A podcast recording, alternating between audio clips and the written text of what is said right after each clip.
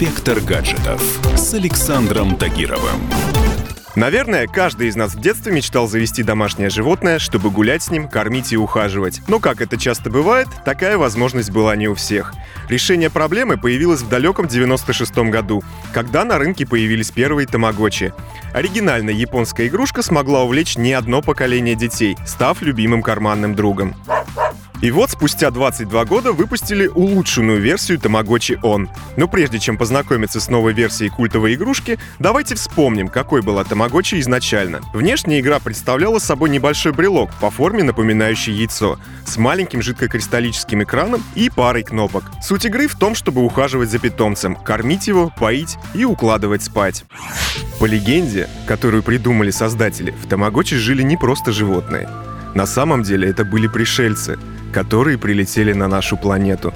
И так как земные условия не подходили для их жизни, некий профессор Микачу создал для них специальные скафандры, те самые брелоки. Вот оно как.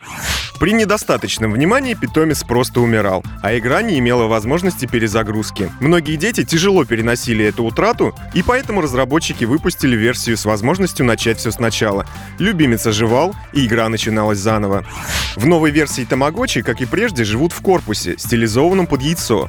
Обновленный гаджет умеет подключаться к смартфону с Bluetooth, а фирменное приложение позволит знакомить вашего питомца с другими, участвовать в различных мероприятиях и загружать новый контент. Взаимодействовать между собой игрушки могут и без смартфона. Это позволит им играть вместе, а хозяевам получать памятные фотографии. Более того, вы можете отправить своего питомца в отпуск в другую игрушку, так что в вашей на время воцарится тишина. Виртуальные друзья также могут создавать семьи и обзаводиться потомством.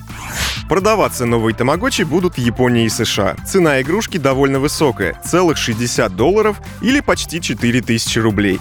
Появится ли гаджет в России, пока неизвестно. Инспектор гаджетов с Александром Тагировым.